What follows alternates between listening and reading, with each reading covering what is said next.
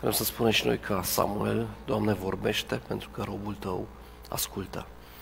Îți mulțumim că avem acest privilegiu să avem Biblia, să avem cuvântul Tău viu, scris, lăsat nouă, ca să putem învăța și să putem să Te cunoaștem mai bine, să trăim o viață sfântă și curată înaintea Ta și astfel, prin Isus Hristos, să dovedim viața veșnică. Îți mulțumim pentru cuvântul Tău, te rog, vorbește astăzi în numele Lui Isus și Biserica spune, Amin, așa să fie. Aș vrea să citim astăzi un pasaj din Matei, capitolul 4, uh, de la versetul 1. Atunci Isus a fost dus de Duhul în pustie ca să fie ispitit de diavolul. Acolo a postit 40 de zile și 40 de nopți, la urmă a flămânzit. Ispisitorul s-a apropiat de el și i-a zis, Dacă ești Fiul lui Dumnezeu, poruncește ca pietrele acestea să se facă pâini. Drept răspuns, Iisus i-a zis, este scris, omul nu trăiește numai cu pâine, ci cu orice cuvânt care iese din gura lui Dumnezeu. Atunci, diavolul l-a dus în sfânta cetate, l-a pus pe streașina templului și i-a zis, dacă ești Fiul lui Dumnezeu, aruncă-te jos, căci este scris. El va porunci îngerilor săi să vegheze asupra ta și ei te vor lua pe mâini ca nu cumva să te lovești cu piciorul de vreo piatră. De asemenea este scris, a zis Iisus, să nu ispitești pe Domnul Dumnezeul tău. Diavolul l-a dus apoi pe un munte foarte înalt, i-a arătat toate împărățiile lumii și strălucirea lor și a zis, toate aceste lucruri ți le voi da ție, dacă te vei arunca cu fața la pământ și te vei închina mie. Pleacă satanul, i-a zis Iisus, căci este scris. Domnului Dumnezeului tău să te închini și numai lui să-i slujești. Atunci diavolul l-a lăsat și odată a venit uh, și deodată au venit la Iisus niște îngeri și au început să-i slujească. Amin. În ultima perioadă am vorbit despre Duhul Sfânt și despre cine este Duhul Sfânt și cum lucrează Duhul Sfânt și uh, n-aș vrea cumva să schimb foarte mult registrul. Apoi am vorbit puțin despre o echipă de oameni, dacă vă aduceți aminte, în Faptele Apostolilor, capitolul 13, care făceau un lucru posteau și se rugau și Duhul Sfânt le-a vorbit. Și știți că acum două duminici, dacă nu mă înșel, sau trei, uh, am vorbit despre acest uh, pasaj și am înțeles că atunci când îl căutăm pe Dumnezeu, cu post și rugăciune, Dumnezeu vorbește. Și asta este experiența mea de ani de zile. Aproape 20 de ani de când am făcut din, din post o disciplină, Dumnezeu de fiecare dată, de fiecare dată cel puțin, dacă nu mi-a vorbit, așa, într-un mod foarte profund, m-a ridicat spiritual în Duhul meu. Este cineva care poate să zică chestia asta? Sunt câțiva, așa este. Ok. Astăzi n-aș vrea să schimb foarte mult registru, spuneam, și aș vrea să vorbesc despre călăuzirea Duhului Sfânt în viața lui Isus în acest episod uh, uh, interesant, zic eu. De ce? Pentru că primul verset din capitolul 4, nu știu, cumva mă intrigă. Nu știu dacă ai fost foarte atent, dacă l-ai citit cu atenție, dar acolo ni se spune, atunci Isus a fost dus de cine? De Duhul Sfânt. De Duhul Sfânt. A fost dus de Duhul Sfânt ca să fie ispitit de diavol. Wow! Nu știu dacă te-ai gândit vreodată la, la acest lucru. Duhul Sfânt Dumnezeu îl pune pe Isus, Fiul lui Dumnezeu, într-o situație foarte grea îl conduce în pustiu, îl conduce într-un loc pustiu, în deșert, îl conduce să postească și spune acolo că Duhul l-a trimis în pustiu ca să fie ispitit de diavolul. Și te gândești, ce relație aici e între Duhul Sfânt și Dumnezeu Fiul? Ceva nu este în regulă, poate. La prima vedere așa pare, zici. De ce ar face Duhul Sfânt așa ceva? Se spune că Duhul Sfânt l-a călăuzit spre post. Vorbeam cu cineva și spunea că în lege Dumnezeu n-a poruncit niciodată postul. Și atunci de ce să postim noi?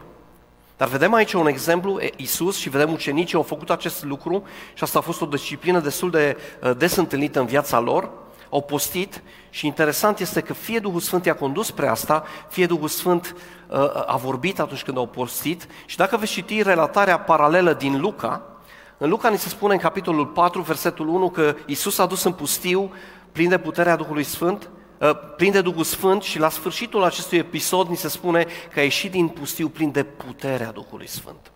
Iisus a fost zămislit de, prin Duhul Sfânt, nu e ca și când el n-a avut Duhul Sfânt.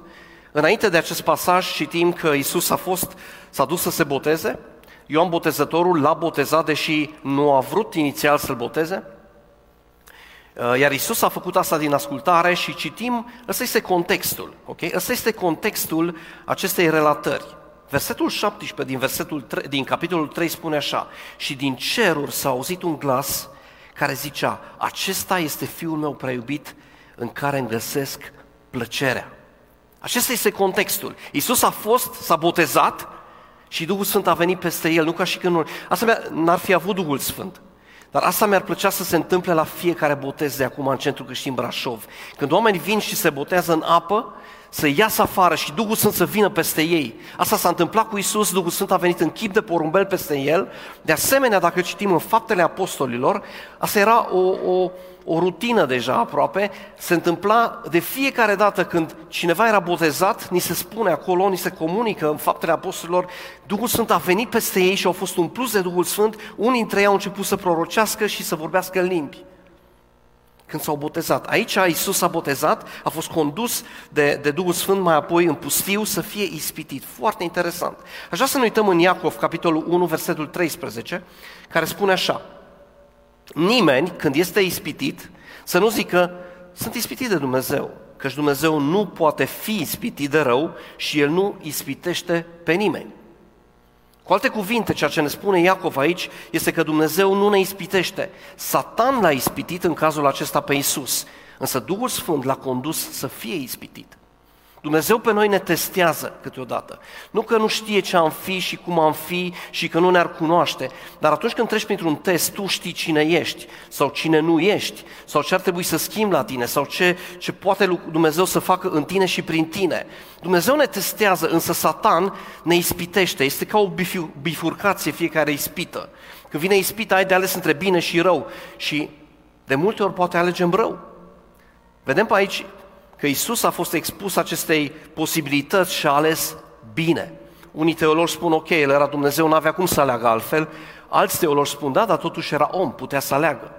Vă, la, vă las pe voi să ajungeți la o concluzie. Cert este că a avut o alegere de făcut. Ok? Și acesta este contextul, spuneam. După fiecare victorie extraordinară, când el a fost botezat și Duhul Sfânt a venit peste el, avem parte și de bătălii. Avem parte și de situații grele, crâncene, în care ne luptăm, ne luptăm cu noi înșine. Și asta se întâmplă aici cu Isus. Este dus de Duhul Sfânt în pustiu. M-am gândit foarte mult la acest lucru zilele acestea și m-am gândit de multe ori noi considerăm că suntem în deșert pentru că ne-am dus singuri. Și este adevărat, de multe ori ne ducem singuri în deșert. Alte, alte ori poate suntem cumva luați de circumstanțe și circumstanțele sunt de așa natură încât ne trezim cumva în deșert, n-am semănat bine, Biblia spune ceea ce semen vei și recolta și ne trezim în deșert. În cazul acesta, Iisus a fost condus de Duhul Sfânt în deșert și s-ar putea să te afli astăzi într-un deșert în viața ta și să nu știi de ce. S-ar putea ca Dumnezeu însăși Duhul Sfânt să te fi condus în pustiu.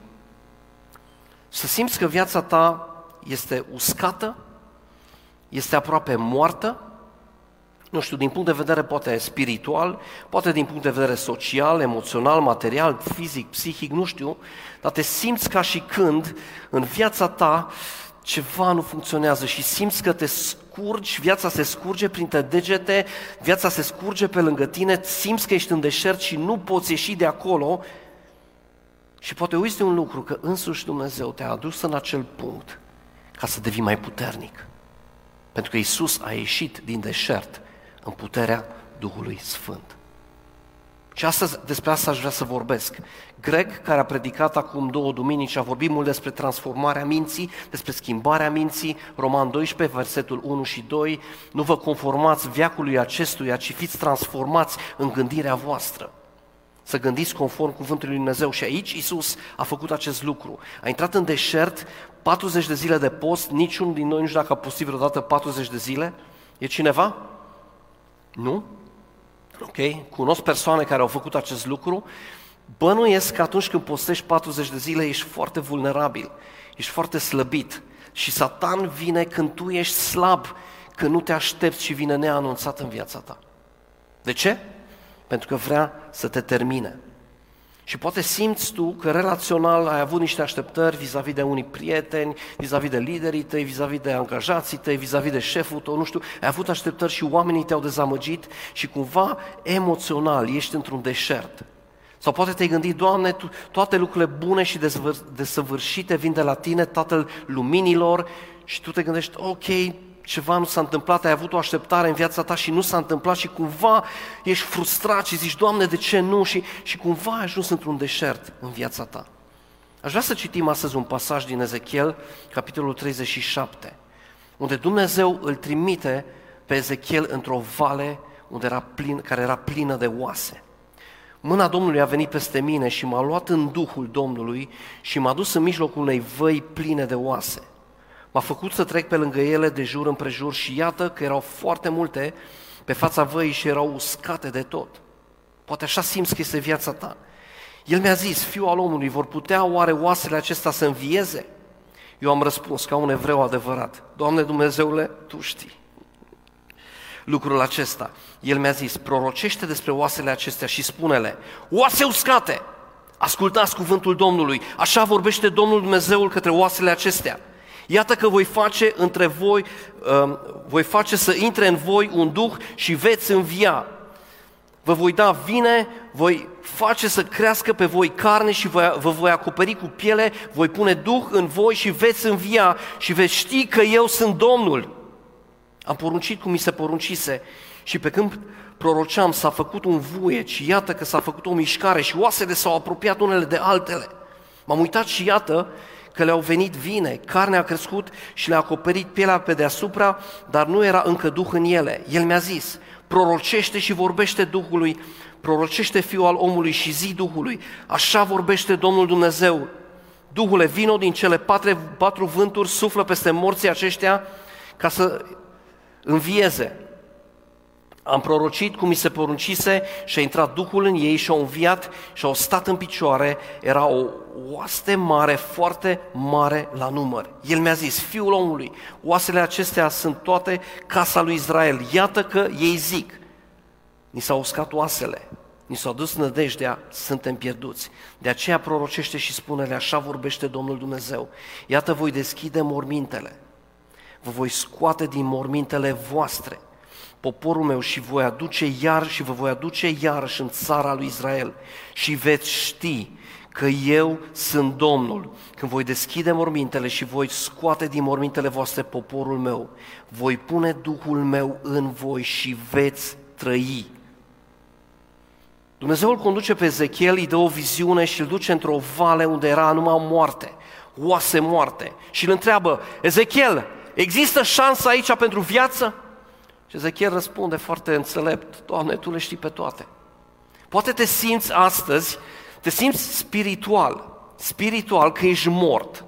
Nu știi de ce. Poate din cauza ta, poate din cauza circumstanțelor, poate din cauza faptului că însuși Duhul Sfânt te-a condus în pustiu și te simți mort spiritual. Dumnezeu spune, Exact ceea ce a spus aici lui Ezechiel, este posibil, veți ști că eu sunt Domnul când voi deschide mormintele, voi pune Duhul meu în voi. Dumnezeu l-a condus în această uh, vale, în acest pustiu pe Isus, Duhul Sfânt l-a condus acolo și câteodată poate ne simțim așa că pur și simplu nu mai avem putere și ne gândim din punct de vedere spiritual, nu cred că îmi voi reveni vreodată, dar Dumnezeu l-a condus acolo, în deșert. Acum vreo două, trei săptămâni de zile, am avut întâlnire de cer de casă în ultima perioadă, nu ne-am prea întâlnit la cer de casă pentru că um, unii au COVID acum, unii au avut săptămâna trecută și data trecută tot așa și a fost mai greu, au fost mai puțini, dar uh, ne-am întâlnit acum câteva săptămâni, cred că două săptămâni de zile și vorbeam despre, despre uh, ce vorbeam noi acolo, despre studiile noastre pe care noi le facem și la un moment dat Două persoane din grup au zis, nu o să le dau numele, că nici nu contează exact cine sunt, dar au spus, am trecut printr-o vale, am trecut prin pustiu în viața mea și am simțit că nu mai am putere, am simțit că nu să-mi revin niciodată, am simțit că nu am putere să, pentru ce să trăiesc, nu am un scop, nu am un cel în viață, nu știu încotro să o apuc. Este foarte greu să te afli într-o așa situație în viața ta. Este, este extraordinar de greu din punct de vedere emoțional. Dar s-a întâmplat un lucru la ambele persoane și a fost foarte fain. Ambele persoane au spus, am citit un verset. Și a fost același verset. Și vreau să vi-l citesc. Proverbe, capitolul 12, ultimul verset. Pe cărarea neprihănirii este viață. Pe cărarea neprihănirii este viață și pe drumul însemnat de ea nu este moarte. Și ambele persoane au zis, când am citit separat, ani diferiți, când am citit versetul ăsta, viața mea a început să se schimbe, a luat o turnură nouă. Pentru că Dumnezeu trimite cuvântul lui viu și acolo unde este moarte și dacă te simți că ești într-un deșert, Dumnezeu poate să dea viață. Amin? Dumnezeu poate să-ți dea viață. Dumnezeu vrea să-ți dea viață. Și astăzi, în timpul de laudă, asta a fost și percepția mea, că Dumnezeu face ceva nou. Și am simțit că noi, ca biserică, ne-am închinat și am atins tronul sfânt al lui Dumnezeu. Există mereu speranță la Dumnezeu. Dumnezeu vrea să-ți dea o viață frumoasă și să ieși din acest deșert biruitor. Și să nu rămâi acolo 40 de ani, cum au fost izraeliții, 40 de ani să-ți ratezi viața sau decenii din viața ta, ci să ieși de acolo în numele lui Isus și să spui pe care cărarea neprihănirii este viață și când oasele mele sunt uscate, Dumnezeu trimite cuvântul Său și aduce viață în viața mea. Și este poate o bătălie în care te afli și apoi te ridici și spui și altora, uite, asta mi s-a întâmplat, acesta este Dumnezeul nostru. Iisus a spus că mai târziu, în, în, după acest pasaj din Matei 4, este celebra predică de pe munte, Matei 5, Matei 6 și Matei 7, și acolo la un moment dat vorbește despre post. Și nu zice că dacă veți posti, zice când veți posti. Deci cu siguranță veți posti. Când postiți, ok? Moise a postit 40 de zile, Ilie a postit 40 de zile, Isus a postit 40 de zile. Atunci când noi postim, noi spunem firii acesteia, tu nu ești șeful. Tu nu ești șeful. Îți spun firii mele, eu îl caut pe Dumnezeu din toate inima. Eu nu mai fac ce vrei tu. Tu vrei ceva, poate postești, uite, cunosc pe cineva care în perioada asta a postit la, uh, cu telefonul, nu, nu s-a uitat pe telefon, a intrat pe internet. Tu îi spui firii tale care caută plăcere mereu, fie în mâncare, fie în alte lucruri, tu nu ești șeful tu nu ești șeful. Eu mă supun lui Dumnezeu, eu mă supun lui Dumnezeu. Și atunci când postim, noi spunem, Doamne, Tu ești Domnul. De foarte multe ori în viață am întâlnit chiar și în biserică persoane care au spus, Iisus este salvatorul meu, este colacul meu de salvare, Iisus în sus, Iisus în jos. Dar vom vedea astăzi ceva la Iisus ce, ce, ce vorbește foarte mult despre supunerea Lui față de Tatăl. Pentru că dacă spui că Isus Hristos este salvatorul tău, trebuie să și spui El este Domnul și stăpânul meu.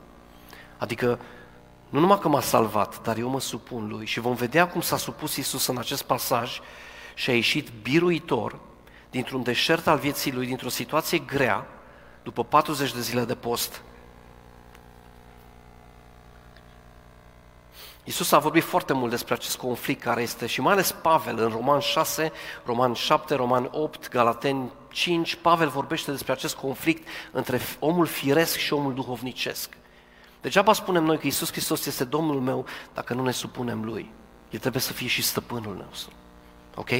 Nu este doar mântuitorul nostru, El este și stăpânul nostru. Și postul ajută enorm să strivim firea asta, care are mereu tendința asta de a, de a, de a face ce este ei plăcută. plăcut. Ok? Și de aceea Isus a, dus în acest, uh, uh, a fost condus în, acest, uh, în această situație în deșert și a ieșit biruitor. Sunt trei domenii la care aș vrea să ne uităm, trei lucruri în care Isus Hristos a fost ispitit și ne uităm rapid în, în, în ce s-a întâmplat în această relatare și vom încerca să extragem câteva principii care sper eu să ne ajute pe fiecare dintre noi. Ne întoarcem în Matei, capitolul 4, la pasajul pe care l-am citit. Sunt trei domenii. Aprovizionarea este primul, versetele 3 și 4, protecția lui Dumnezeu, versetele 5 și 7 și promisiunea lui Dumnezeu, versetele 8 până la 10. Versetul 3, ispititorul s-a apropiat de el și i-a zis, dacă ești Fiul lui Dumnezeu, nu vi se pare ciudat și nu vi se pare interesant că Satan vine și pune sub semnul întrebării, vine cu îndoială în viața ta? Câteva versete mai sus citim, din ceruri s-a auzit un glas care zicea, acesta este fiul meu. Și aici, dacă ești tu fiul lui Dumnezeu, nu vi se pare interesant? Că Satan încearcă să, uh, să, să atace chiar însuși identitatea noastră? Dacă ești, nu te-ai simțit câteodată, poate ai păcătuit în viața ta sau ai ratat câteva binecuvântări, ai făcut ceva aiurea și te-ai simțit, nu, nici nu știu dacă Dumnezeu mă mai iubește, oare... Ați trecut prin asta, cred că fiecare dintre voi, nu? Fiecare dintre noi. Am trecut prin, prin asta. Satan vine și pune sub semnul întrebării identitatea noastră. Ești tu Fiul lui Dumnezeu? Dacă chiar ești Fiul lui Dumnezeu, fă ca aceste pietre să se transforme în pâini. Și mă gândesc că după 40 de zile de post și în căldura aia toridă din Israel, chiar și pietrele care sunt așa mai rotunde aveau forme de pâinici, știi? Vine la, la Isus și spune, dacă ești Fiul lui Dumnezeu, poruncește ca pietrele acestea să se facă pâini. Drept răspuns, Isus i-a zis, este scris. Omul nu trăiește numai cu pâine, ci cu orice cuvânt care iese din gura lui Dumnezeu. Cu alte cuvinte, dacă Dumnezeu este Tatăl tău, de ce nu se îngrijește de tine? De ce nu-ți dă pâine? Chiar 40 de zile trebuie să treci prin deșert? Dacă El este aprovizionatorul tău, știi ceva, Iisuse, descurcă-te singur. Ia viața în piept, mergi pe calea ta, independent de Dumnezeu, transformă și tu pietrele astea în pâini. Voia ta. Este iarăși aceeași bătălie între duhovnice și firesc. Și Iisus spune, este scris. Este scris. Pentru că mai important decât pâinea este umblarea în, este umblarea în ascultare de Dumnezeu. Și mai târziu, tot în predica de pe munte, Iisus spune în Matei 6 cu 33, căutați mai întâi împărăția lui Dumnezeu și neprihănirea Lui și toate aceste lucruri, adică aprovizionarea, Dumnezeu vi le va da, vi le va da pe deasupra. A fost în deșert și a învățat lecția, a fost supus lui Dumnezeu, a stat în ascultare, a spus, e mai important să mă supun lui Dumnezeu decât să mănânc aceste pietre care le-aș putea transforma în pâini. A doua încercare este vis-a-vis de protecția lui Dumnezeu.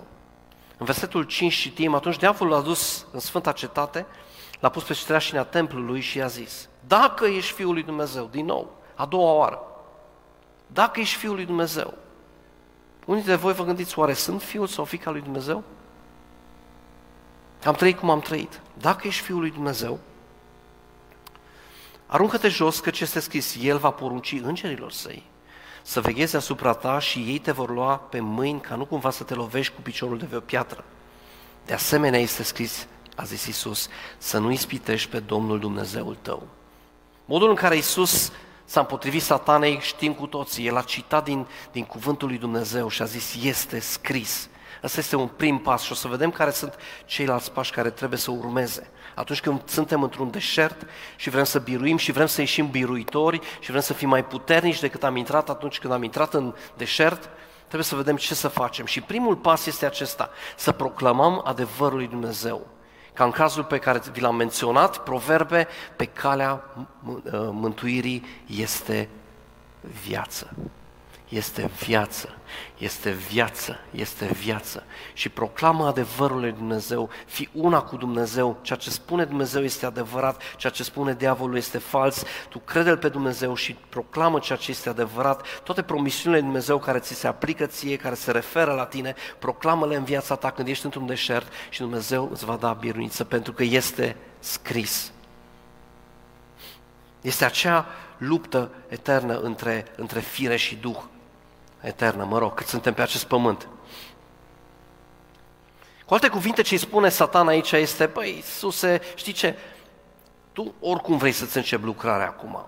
Suntem sus aici pe strea și ne fă tu așa o intrare de aia bombastică în slujirea ta, să impresionezi pe toată lumea, că până la urmă e vorba despre tine. Cred că dacă faci chestia asta, toți vă zice, o, a venit Mesia. fă tu intrare așa cum trebuie. Isus a fost totuși diferit. Și acest lucru este un lucru foarte periculos, pentru că unii dintre noi trăim viețile noastre și ne ducem până pe marginea prăpastiei și ne întrebăm, oare cât mai pot să mă duc încât să fiu sigur că nu o să cad? Încât să fiu sigur că Dumnezeu nu mă bate? Și cumva întindem coarda așa la maxim. Nu o fă pentru că nici Isus n-a făcut-o. Nu o fă, nu e o idee bună. Zi, ai o atitudine sfântă. Aș vrea să vă citesc câteva lucruri care le-am uh, regăsit de curând Uh, este o predică foarte, foarte cunoscută a lui Jonathan Edwards. O găsiți pe internet, o puteți printa, eu am printat-o, este editura Christianus 2007 și predica se numește Păcătoșii în mâinile unui Dumnezeu mânios.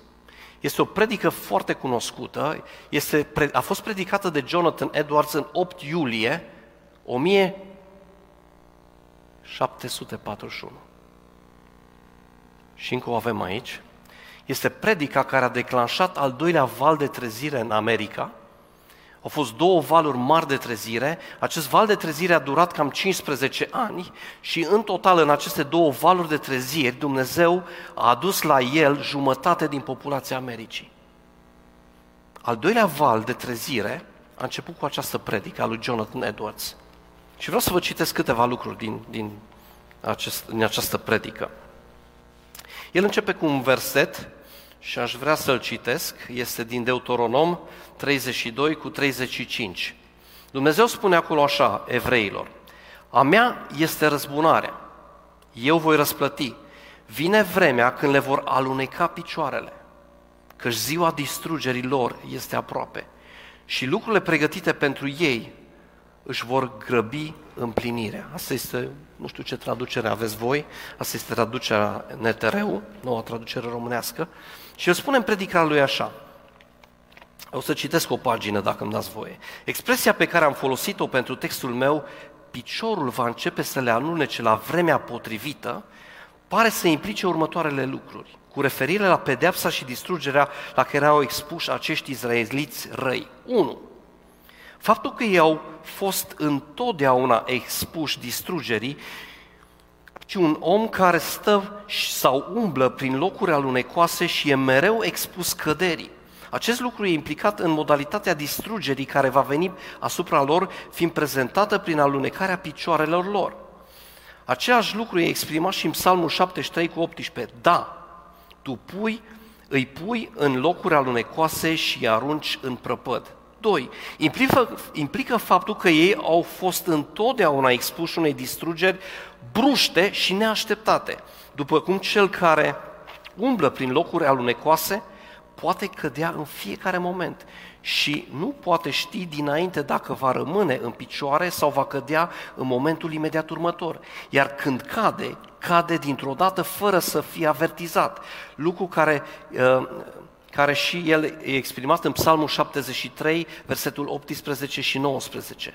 Da, tu pui în locuri alunecoase, îi pui în locuri alunecoase și îi arunci în păpăt, cum sunt nimiciți într-o clipă. 3.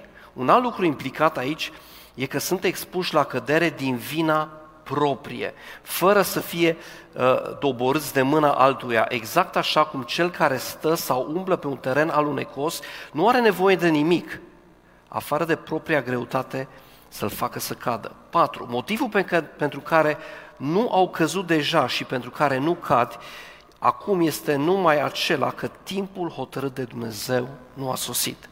Căci, este, căci stă scris, atunci când va sosi vremea potrivită sau vremea hotărâtă, picioarele lor vor aluneca. Atunci vor fi lăsați să cadă, așa cum sunt înclinați să o facă din cauza propriei greutăți. Dumnezeu nu îi va mai susține în aceste locuri anulecoase, ci îi va lăsa să cadă și chiar în acel moment ei vor cădea pradă distrugerii, la fel cum cel care stă pe un asemenea loc alunecos și înclinat pe marginea unei prăpăstii nu poate rămâne în picioare singur și când e lăsat să cadă, cade imediat și e pierdut. Observație luată din acest text și asupra căreia doresc să insist acum este aceasta.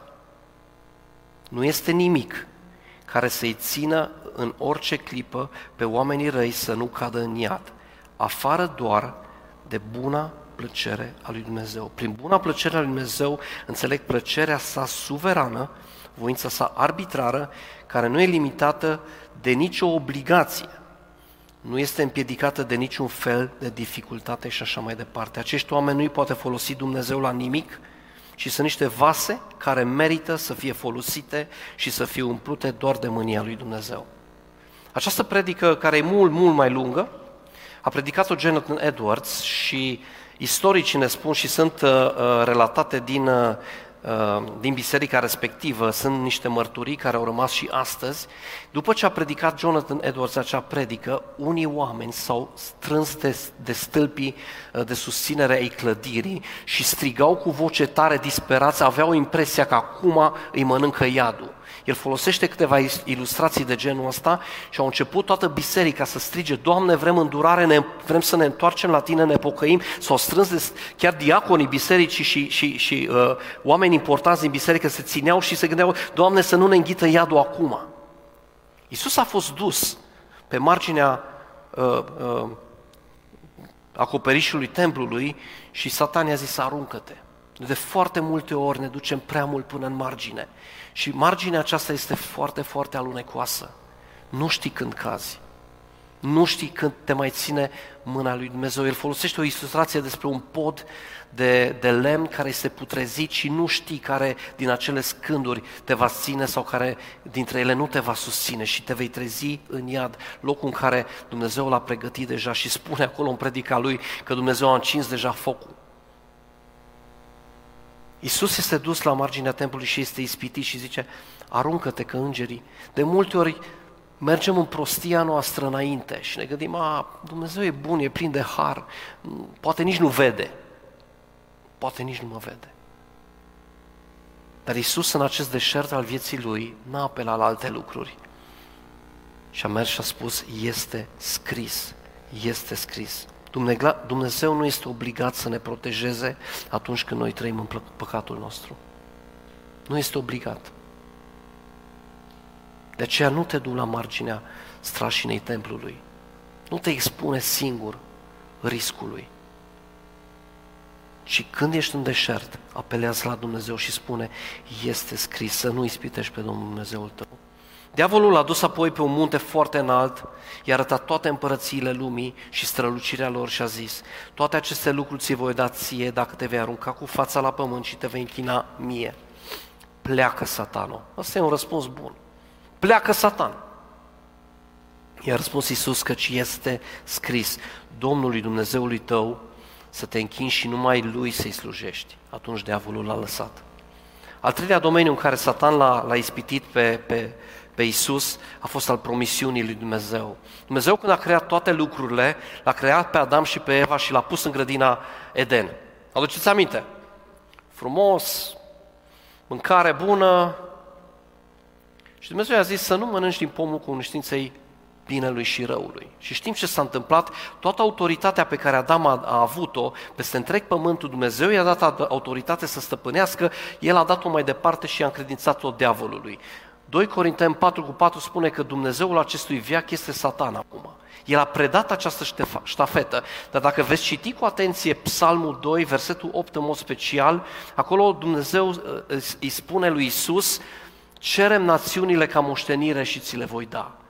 Și Dumnezeu vrea să dea ca moștenire toate națiunile lui Isus Hristos. Adam a pretat ștafeta, Satan a preluat-o și este Dumnezeul acestui viac, dar toate națiunile sunt moștenirea lui Isus Hristos. Isus Hristos a avut o promisiune că toate națiunile sunt ale lui. Și Satan vine și îi spune, ți le voi da eu.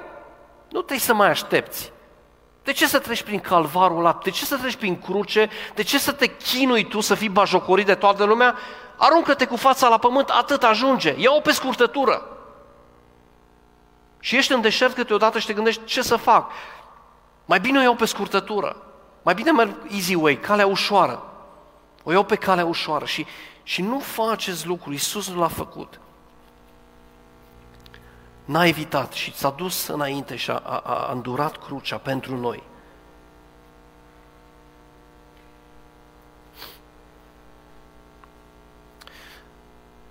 Cum l-a confruntat Isus pe cel rău? Am spus că a răspuns cu este scris. Este primul lucru pe care putem să-l facem. Atunci când ceva nu este în regulă, când simți că ești atacat în anumite domenii ale vieții tale, ia promisiunea lui Dumnezeu și spune, este scris. Dar întrebarea mea în această dimineață este următoarea. Ajunge să faci asta? Este scris. Aș sugera că nu. Pentru că însuși Satan a zis, este scris în pasajele astea. A citat din Psalmul 91, a citat din alte locuri din Biblie, pe care ne poate nici nu le cunoaștem. Satan cunoaște poate mai bine Biblia decât o cunoști tu. Doar să citești, să zici, este scris? Nu ajunge. Ce a făcut Isus? Și aș vrea cu asta să și închei. Isus numai că a trecut prin acel deșert, a fost ispitit, a proclamat cuvântul lui Dumnezeu, a citat cuvântul lui Dumnezeu, dar a făcut și ceva în plus. El s-a supus voi lui Dumnezeu. Degeaba proclam tu în lung și în lat versete peste viața ta, dacă tu nu te supui voii lui Dumnezeu, dacă tu o iei pe scurtătură, dacă tu te duci până pe marginea prăpăstiei, în locuri alunecoase, dacă tu încerci să faci lucrurile așa cum crezi tu și nu te supui voii lui Dumnezeu. Aș vrea să citesc un pasaj din Iacov, capitolul 4. Este un verset foarte, foarte cunoscut și vreau să vi-l citesc. Iacov, capitolul 4, versetul 7. Fiți atenți ce scrie. Împotriviți-vă diavolului și el va fugi de la voi. Cunoașteți versetul? Da? Foarte cunoscut. Împotriviți-vă celui rău. Diavole, mă împotrivesc ție. Este scris. Și uităm ce scrie înainte de acest lucru, de această afirmație. Tot în versetul 7. Supuneți-vă darului Dumnezeu. Împotriviți-vă de avul și el va fugi de la voi. Nu ajunge doar să citezi versetele, ci trebuie să te supui voi lui Dumnezeu. Și asta a făcut Isus când era în cea mai grea perioadă a vieții lui, înainte de răsignire, când era în acel deșert, el a zis, nu voia mea, ci voia ta și a citat acele versete și a stat ferm pe poziție. În concluzie, dacă te afli într-un deșert al vieții tale acum, e posibil să fii într-un deșert al vieții tale, poate nici nu știi cum să-l definești, poate nici nu știi cum, unde să pui degetul pe rană, nu-ți dai seama ce se întâmplă cu tine. A fost o perioadă în viața mea și uh, eu v-am mai povestit că eu, dacă sunt în Brașov, n-am lipsit de la biserică decât o singură dată în 32 de ani. A fost o duminică când am zis, nu vreau să mă duc la biserică. Nu vreau. Pur și simplu, nu vreau să mă duc la biserică. A fost pentru că era un conflict în biserică și eram foarte, foarte rănit. Și mă gândeam, Doamne, nu mai, nu mai, nu mai, vreau, să, nu, nu mai vreau să merg acum, vreau, vreau un pic de, de, de liniște, vreau pace. Ce s-a întâmplat în viața mea atunci a fost ceva foarte interesant. Mai târziu mi-am dat seama de asta, după câțiva ani de zile, și am simțit că timpul meu de rugăciune a scăzut. Felul în care citeam Biblia s-a diminuat, nu mai citeam atât de des Cuvântul lui Dumnezeu, parcă nu mai aveam nici așa o tragere să merg la toate întâlnirile la care mergeam cu plăcere. Și eram într-un deșert spiritual și nici măcar nu mi-am dat seama. M-am întrebat, dar oare de ce? Și după mulți ani mi-am dat seama. Am asociat durerea cu Dumnezeu sau cu biserica și n-a fost bine. Am fost în deșert și m-am plâns și am zis, nu, nu, nu mai vreau asta. Și e normal să spunem asta. Dar Dumnezeu nu a avut nicio vină acolo. Și nici restul bisericii. Și poate te afli într-un, de, într-un deșert spiritual nu știi exact pe ce să pui mâna, nu știi de ce. Aș vrea să te gândești puțin, să faci un pas, doi înapoi și să-ți întrebi, Doamne, de ce sunt aici? De ce mă aflu aici? De ce ai permis sau de ce ai mai condus în acest deșert? Pentru că aș vrea să ies de aici. Deșertul nu e plăcut. Simți că ești uscat și nu mai chef de nimic, inima ți-e zdrobită, nu știi încotro să o apuci. E important să învățăm de la Isus. În primul rând, recunoaște că te afli într-un deșert. N-ai cum să schimbi ceva dacă nu ești onest cu tine însuți. Spui, ceva nu e în regulă, ceva nu e în regulă. Nu știu, poate e un deșert spiritual, poate e relațional, poate e emoțional. Fă un pas înapoi și, Doamne, ce e defect la mine? Primul rând, recunoaște acest lucru. Apoi ia promisiunile lui Dumnezeu. Pe calea mântuirii este viață. Este viață și este viață din belșug. Cea mai frumoasă viață este viața pe care o ai cu Dumnezeu, când ești aproape de Dumnezeu, indiferent de circunstanțe. Câteodată Dumnezeu nici măcar nu schimbă circunstanțele, pentru că nu este nevoie, tu ești schimbat. Tu ești schimbat. Tu ești transformat în lăuntrul tău acolo. Și spui, nici nu contează ce se întâmplă în jur. Recunoaște. Păi ia cuvântul lui Dumnezeu și proclamă adevărul lui Dumnezeu. Dar nu rămâi doar la a proclama adevărul lui Dumnezeu, schimbă-ți mintea, cum zicea Greg, ia aceste adevăruri, dacă te simți urât, de exemplu, ia psalmul 139 și scrie ce frumos mai creat tu, Doamne. Înfricoșător și admirabil sunt. Dacă Dumnezeu îți spune, ai impresia că, că nu mai poți birui, ia Romane 8 și spune, Dumnezeu este pentru mine. Dacă simți că Dumnezeu te-a părăsit, Dumnezeu este pentru mine, El nu este împotriva mea. Ia adevărurile, proclamă-le, recunoaște, schimbă-ți mintea, proclamă adevărul lui Dumnezeu, dar supune-te lui Dumnezeu. Asta a făcut Isus. Și asta unii dintre noi, dacă nu toți, nu reușim totdeauna. Dacă suntem onești.